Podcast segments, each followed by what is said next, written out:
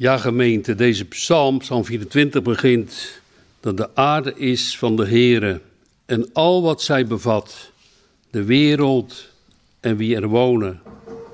Want hij heeft ze gegrond op de zeeën en haar vastgezet op de rivieren. Alles is het eigendom van de Almachtige God. Alhoewel heel veel mensen die denken dat alles van hun is. En dat God niet bestaat. En dat God geen eigendommen heeft. En wij zeggen ook heel gemakkelijk, en dat mag ook best, maar we moeten daar wel rekening mee houden, dat wij alles geleend hebben. Dat is mijn huis, dat is mijn carrière, dat is mijn auto, dat zijn mijn vrienden. Allemaal die mijn worden, die mag je best gebruiken. Maar dan moet je ook weten dat alles van God is. Hij zegt het hier in Psalm 24. Alles is van de Heer. Dus het betekent dat wij zelf ook van Hem zijn. Dat Hij ons gemaakt heeft. En dat te bekennen, dat is een heel groot punt om in het christelijk geloof, om in de christelijke leer te weten dat alles van God is. En als nu alles van God is, dan komen er bij ons wel heel wat vragen omhoog. Dat je denkt, ja, als nu alles van u is, maar het lijkt wel of dat u helemaal niet regeert over de aarde. Of dat de mensen regeren, of dat de duivel regeert. Of dat de boosheid regeert, of dat de machten zich daar openbaren om alles wat u gemaakt heeft stuk te maken. En dat lijkt dan ook wel zo, maar toch, God heeft zijn zoon gezonden naar deze wereld. En omdat alles van hem is, en de mens en de Satan rovers zijn van God, gaat God dat helemaal terugbrengen naar het eigendom van de Almachtige God. Zo kwam Jezus naar deze wereld. Het is heel mooi als je zo mag leven. Betekent helemaal niet dat het dan een saai leven is. Betekent dan ook helemaal niet dat je dan helemaal geen plannen mag maken. Het betekent ook helemaal niet dat je geen carrière hoeft te maken. Of dat je je best niet mag doen op het werk. Of dat je heel veel dingen mag doen in de naam van God. Of misschien ook voor andere mensen. Dat betekent het absoluut niet. Maar het zal je zeker veel meer verrijken als je die Almachtige God erkent. Als je daar s morgens al mee mag beginnen. Alles is van u. Ook deze dienst is van u. En als je dan zo onderweg gaat, denk je, nou, ik kom dadelijk in de file terecht. En dan, dan mag je ook bidden en dan mag je ook vragen hoe het verder moet op jouw dag. Als alles dan toch van u is. Geef dan ook uw hulp en uw genade en uw trouw. En zo mag een christen daarmee omgaan. Dat is heel belangrijk om dit te beseffen. Om dat weer opnieuw te herhalen. De apostel Paulus had gezegd: Het is mij helemaal niet verdrietig om dat dingen weer opnieuw te zeggen. We hebben het ook vaak nodig. Mens wil dan ook wel heel snel uh, iets nieuws horen, iedere keer iets nieuws. Ja, daar zegt de schrift ook over de Cretensen. Die, willen, die gingen erop uit om iedere keer maar iets nieuws te horen. Oude wisten ze al, maar het nieuwe hoeft niet meer opnieuw gezegd te worden, dachten ze. Maar Paulus zegt dat ze luie buik, buiken zijn. Dus een beetje lui en iedere keer wat nieuws. En dat geeft dan weer een beetje reactie op hen. Maar wij mogen blijven bij het oude woord van God. Dat de aarde van hem is, de schepping. Al wat leeft en, en, en, en uh, beweegt op de bergen, de bloemen, de planten, heel de aarde is van God. En dan is ook je portemonnee van hem. Alles. Je leven. Als je zo naar hem mag kijken en mag opzien. Verandert ook deze psalm dan gelijk. Maar ja, dat is hier de aarde. Maar wie zal dan de berg van de Heer opklimmen? Wie zal bij hem komen? Wie zal staan in zijn heilige plaats? En dan wordt dat gezegd in vers 4. Wie rein is van handen en zuiver van hart. Wie zijn ziel niet opheft tot wat vals is en niet bedrieglijk zweert. Ja, als ik dat zo met mijn eigen leven bezie of van andere mensen, dan denk ik, nou, ik zou nooit naar de hemel op kunnen klimmen. Maar gelukkig, er is iemand, de mensenzoon, die alles gedaan heeft voor ons en die alle macht heeft in de hemel en op de aarde en die opgevaren is naar de hemel, naar die heilige plaats En hij is zo goed dat hij beloofd heeft dat hij ons en alle mensen die al gestorven zijn, dat ze thuis mogen komen bij de Heere God in het Vaderhuis. Dat is het evangelie van Jezus Christus. Dat is het geslacht van hen die naar hem vragen, die uw aangezicht zoeken. Dat is Jacob. Jacob, dat deed me denken aan, de, ehm, aan die ladder. Hè? Dat Jacob die was in slaap gevallen in Pniel. En toen was daar de ladder die dan, waar de engelen heen en weer, de Jacobsladder heen en weer van boven naar beneden gingen. De Jacobsladder waar hij contact had met de eeuwige God in de hemel in zijn droom. Daar staat van in Spreuken 30 geschreven. Dat is eh, eigenlijk heel mooi. Wij hebben er ook thuis een schilderij van. Wie is naar de hemel opgestegen? Spreuken 30, vers 4. Wie is naar de hemel opgestegen en vandaar neergedaald? Wie heeft de wind in zijn handen verzameld? Wie heeft de wateren in een kleed gebonden? Wie heeft die einde der aarde vastgesteld? Hoe is zijn naam? En hoe is de naam van zijn zoon? U weet het immers, Jezus Christus, al bekend in Spreuken 30, vers 4. daarom is die, die Jacobs ladder, het heen en weer gaan van de engelen, zo belangrijk geweest voor Jacob, maar ook voor ons. En dan komen wij bij vers 7 en daar staat, hef uw poorten op en verhef uw eeuwige deuren, omdat de koning der ere binnengaat. De Heer Jezus, omringd door engelen, hier op de aarde, en die engelen roepen omhoog, terwijl Jezus daar was, op de aarde nog met zijn discipelen op de Olijfberg.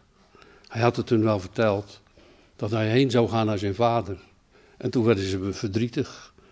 Ja, afscheid nemen is altijd moeilijk. En toch, we hebben zo vaak zelf ook al afscheid moeten nemen van die en van die. Van mensen die ons lief zijn.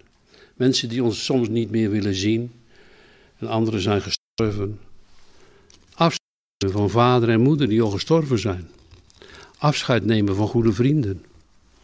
Afscheid nemen, hier de discipelen van de Heer Jezus.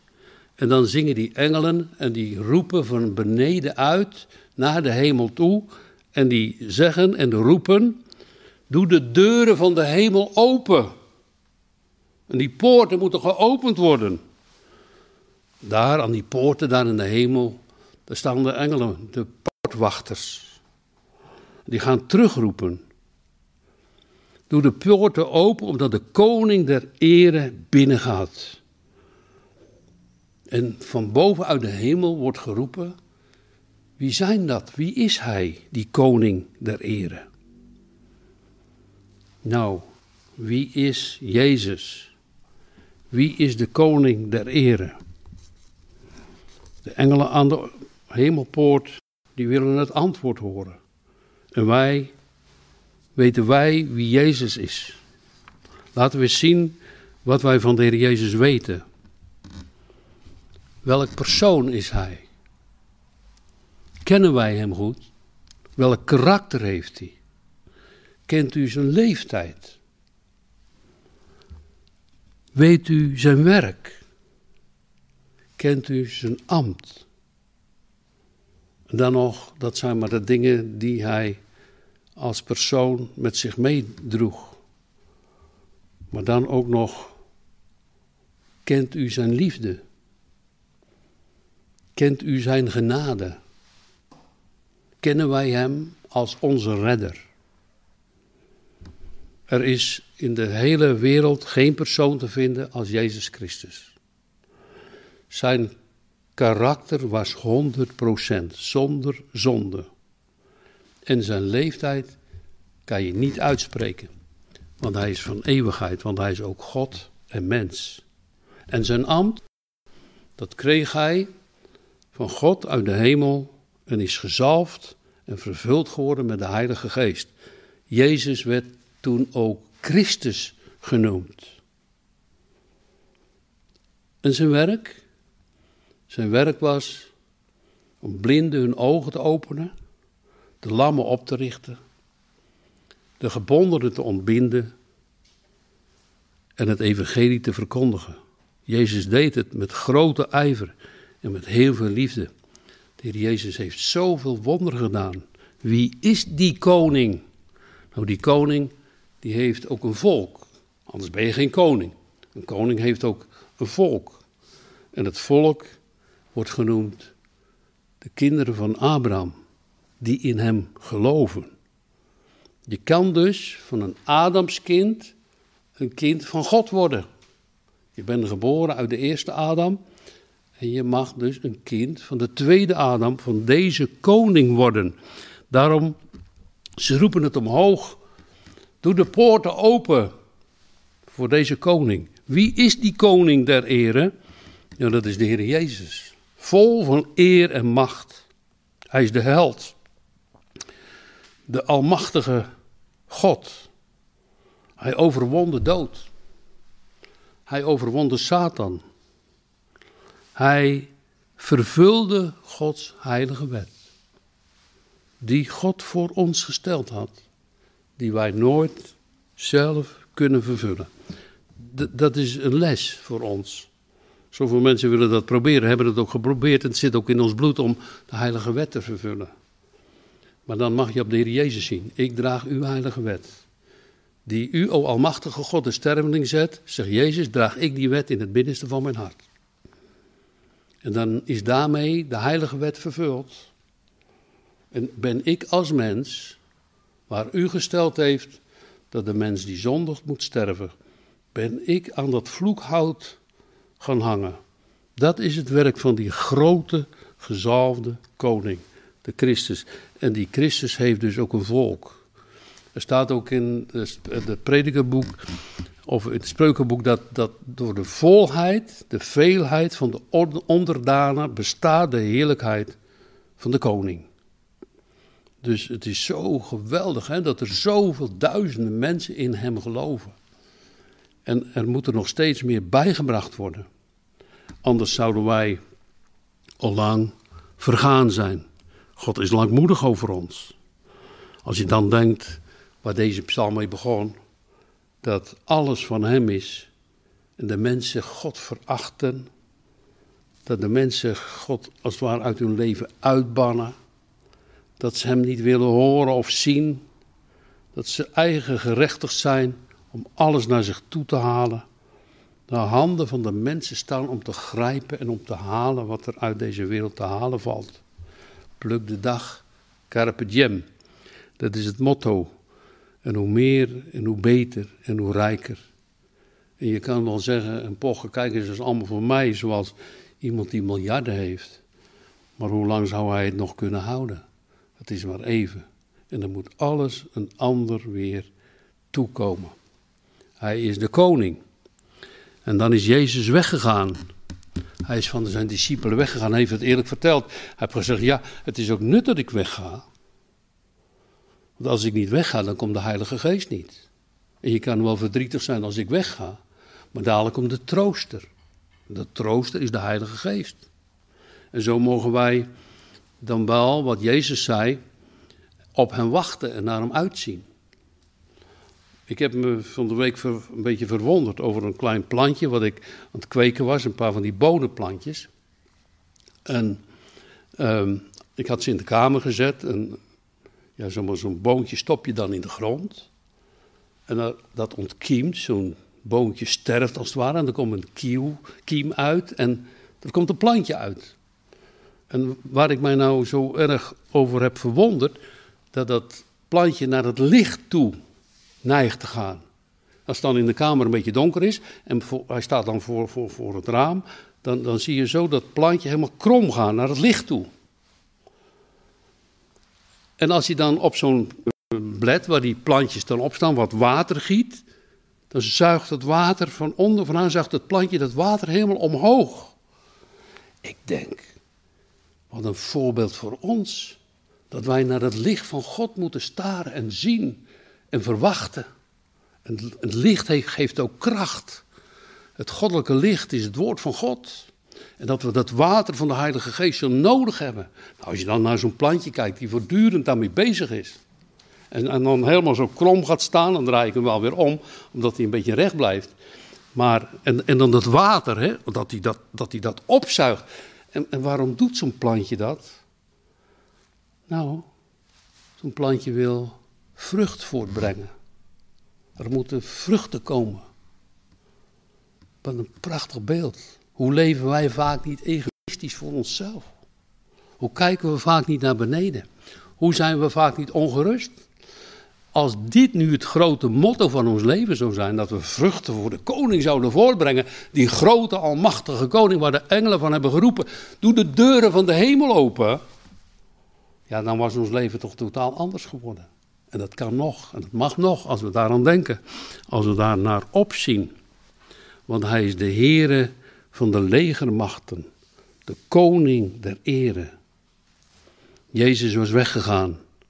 Het was nuttig. Maar waar ga je dan heen, Heer Jezus? Ja, hij is opgevaren naar de hemel.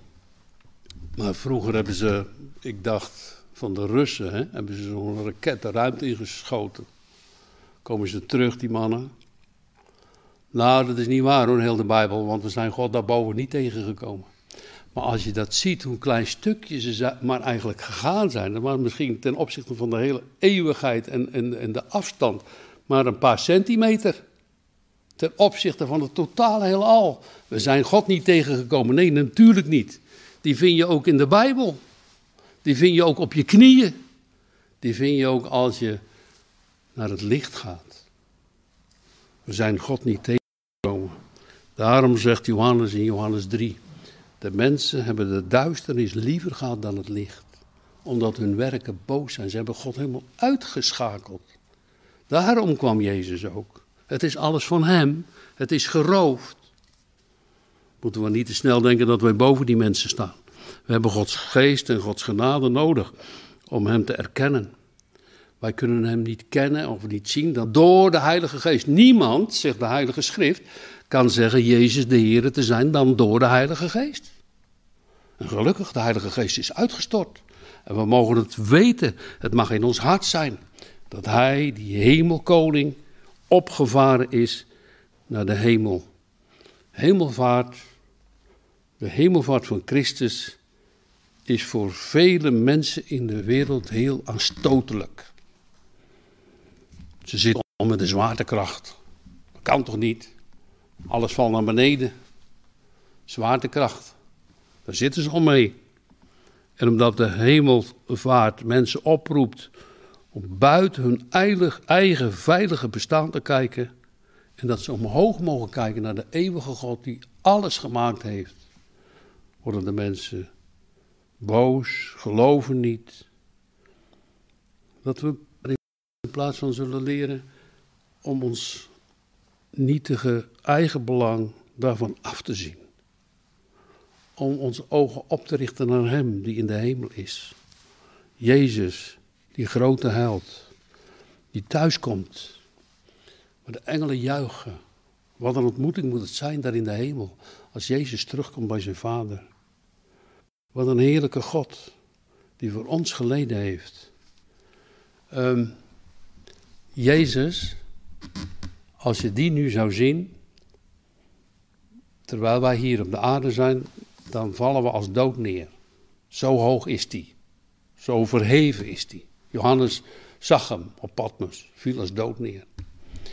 Um, het, het, is wel zo belangrijk dat we zo'n groot respect voor hem zullen hebben in alles, in ons leven. Dat we dat voortdurend leren. Het respect voor die koning. Dat we hem aanbidden. Dat we er niet tegen kunnen als hij dus wordt vernederd in deze wereld. Dat het ons pijn doet. Dat het pijn doet als God de Vader uitgescholden wordt. Dat het pijn doet dat die verhoogde koning, die verhoogde middelaar, die nog voortdurend voor ons bidt en vol van goedheid voor ons is, zo vernederd dreigt te worden door de mensen. Gelukkig. Ze hebben alles gedaan aan hem wat ze. Ze hebben hem aan het kruis genageld. En niet alleen dat, maar ook bespogen, bespot, in zijn gezicht geslagen. Veracht. de rug toegekeerd. Ze moesten niets van hem hebben. Weg met Jezus. Ze kozen Barabbas, een andere zoon van de Vader. Jezus liet het allemaal gebeuren. En als hij dan op het diepste punt van zijn vernedering komt, zelfs de hellevaart wordt genoemd, is hij opgestaan uit de doden. Dan krijg je, zoals hij zich zo vernederd heeft, waar de schrift ook direct aan uh, mee genoemd wordt, wie zichzelf vernedert zal verhoogd worden, is Jezus die zo ver vernederd was terwijl hij als God gelijk was en uit de hoge hemel kwam, is hij zo verhoogd dat hij teruggaat naar de plaats waar hij thuis hoort, bij God, bij zijn Vader. Waar gaat u heen, Heer Jezus? Naar mijn Vader, naar het Vaderhuis. Weet u dan de weg? Ja, ik was er al. Ik was er al. Dus u gaat terug waar u kwam. Ja, want ik ben de Heer. En zo heeft de Heer Jezus gebeden. Ik zal ze ook weer terug naar mij toe halen. Ik zal het met u lezen. Uit Johannes 17, vers 24. Vader, bid Heer Jezus daar. Ik wil dat waar ik ben, ook die bij mij zijn die u mij gegeven hebt. Opdat zij mijn heerlijkheid mogen aanschouwen. Ik bid niet dat u hen uit de wereld wegneemt, maar dat u hen bewaart van de boze. Zij zijn niet van de wereld, zoals ik van de wereld niet ben. En dan zien we dat die koning heeft onderdanen. En die onderdanen hier op de wereld hebben een strijd. Een strijd tegen de overheden en de macht in de lucht. Een strijd tegen de boze machten. Een strijd tegen de zonde. Een strijd die ze zo vaak verliezen maar waar Jezus voor bidt, waar Jezus ze thuis zal brengen. Wat een heerlijke koning. Zo'n koning zonder onderdanen, dan zou je dus, ja, ben je dan nog wel een koning? Dan ben je zomaar iemand. Nee, Jezus heeft onderdanen die hij vrienden noemt, die hij zijn bruid noemt, die hij gekocht heeft met zijn bloed, die hij thuis brengt. Jezus leeft niet zomaar, is er niet tussenuit getrokken met de hemelvaart. Maar Jezus had een geweldige opdracht. Hij moest terug naar zijn vader. Er staat zelfs in de Hebreeënbrief dat hij met zijn bloed is doorgegaan door de hemelen. Alles moet gereinigd worden. Alles is met de glans van Jezus zal het vernieuwd worden. Zoals de mensen, de wereld, de hemelen en de aarde. De hemelvaart is zijn victorie. Hij ging daar staan op de Olijfberg, zijn discipelen rondom hem heen. En hij ging met hen in gesprek. En dat ga ik met u lezen uit de Handelingen, het eerste hoofdstuk.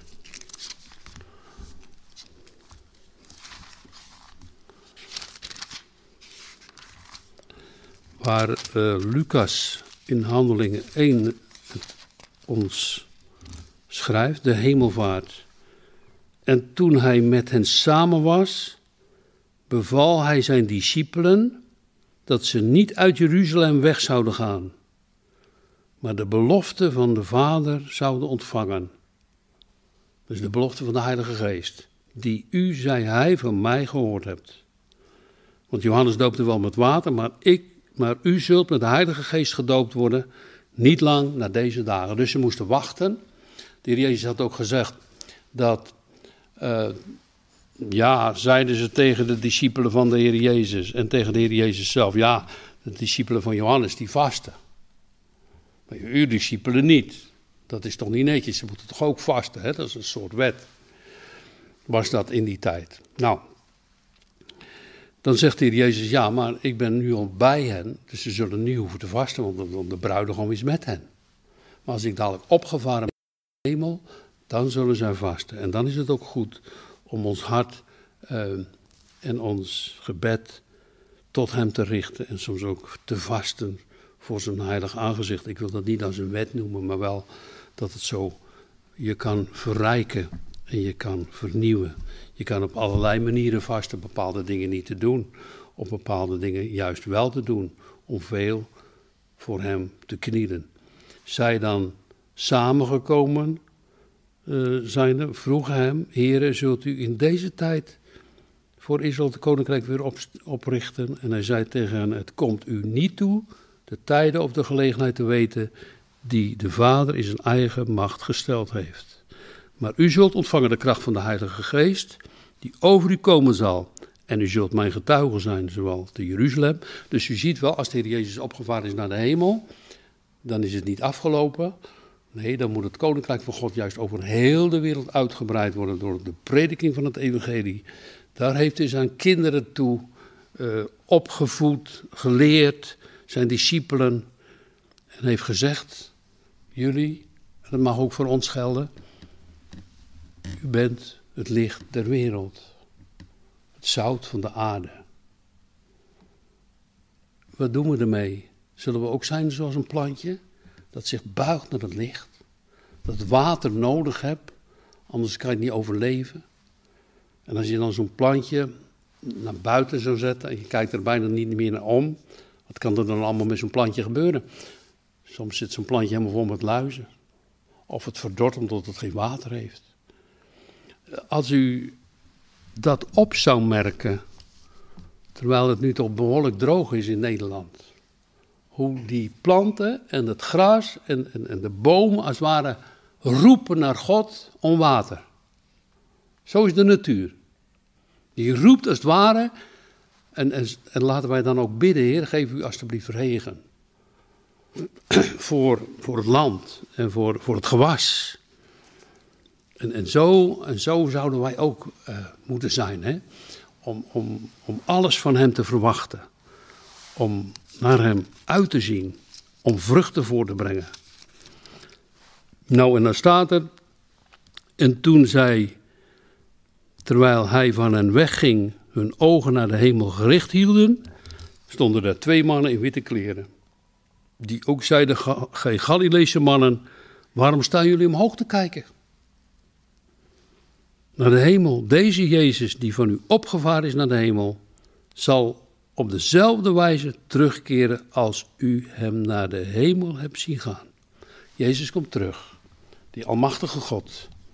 Jezus, de eeuwige koning, die gezegd heeft: Mij is gegeven alle macht in de hemel en op de aarde. Geloof dan in Jezus de koning wil zijn koninkrijk ook nu nog uitbreiden. Ben je er ook bij? Ga je ook dadelijk de lofzang zingen? Ben je erbij om de engelen te zien? Dat de bezuinen klinken? En als die dag komt, dat je niet verschrikt wordt. Dat de poorten opengaan, die poorten die voor ons zo gesloten zijn. We kunnen echt zomaar de hemel niet ingaan, maar Hij zal ons roepen, Hij zal ons ontvangen. Hij zal ons meenemen. Toen gingen de eeuwige deuren open. In de naam van de koning. De lofzang klinkt. De trompetten schallen. De koning wil zijn koninkrijk uitbreiden. Ook nu nog in deze wereld. Geloof zij God, die vol heerlijkheid, trouw en genade voor ons nog steeds aanwezig is en die ons ook vanavond roept. Amen.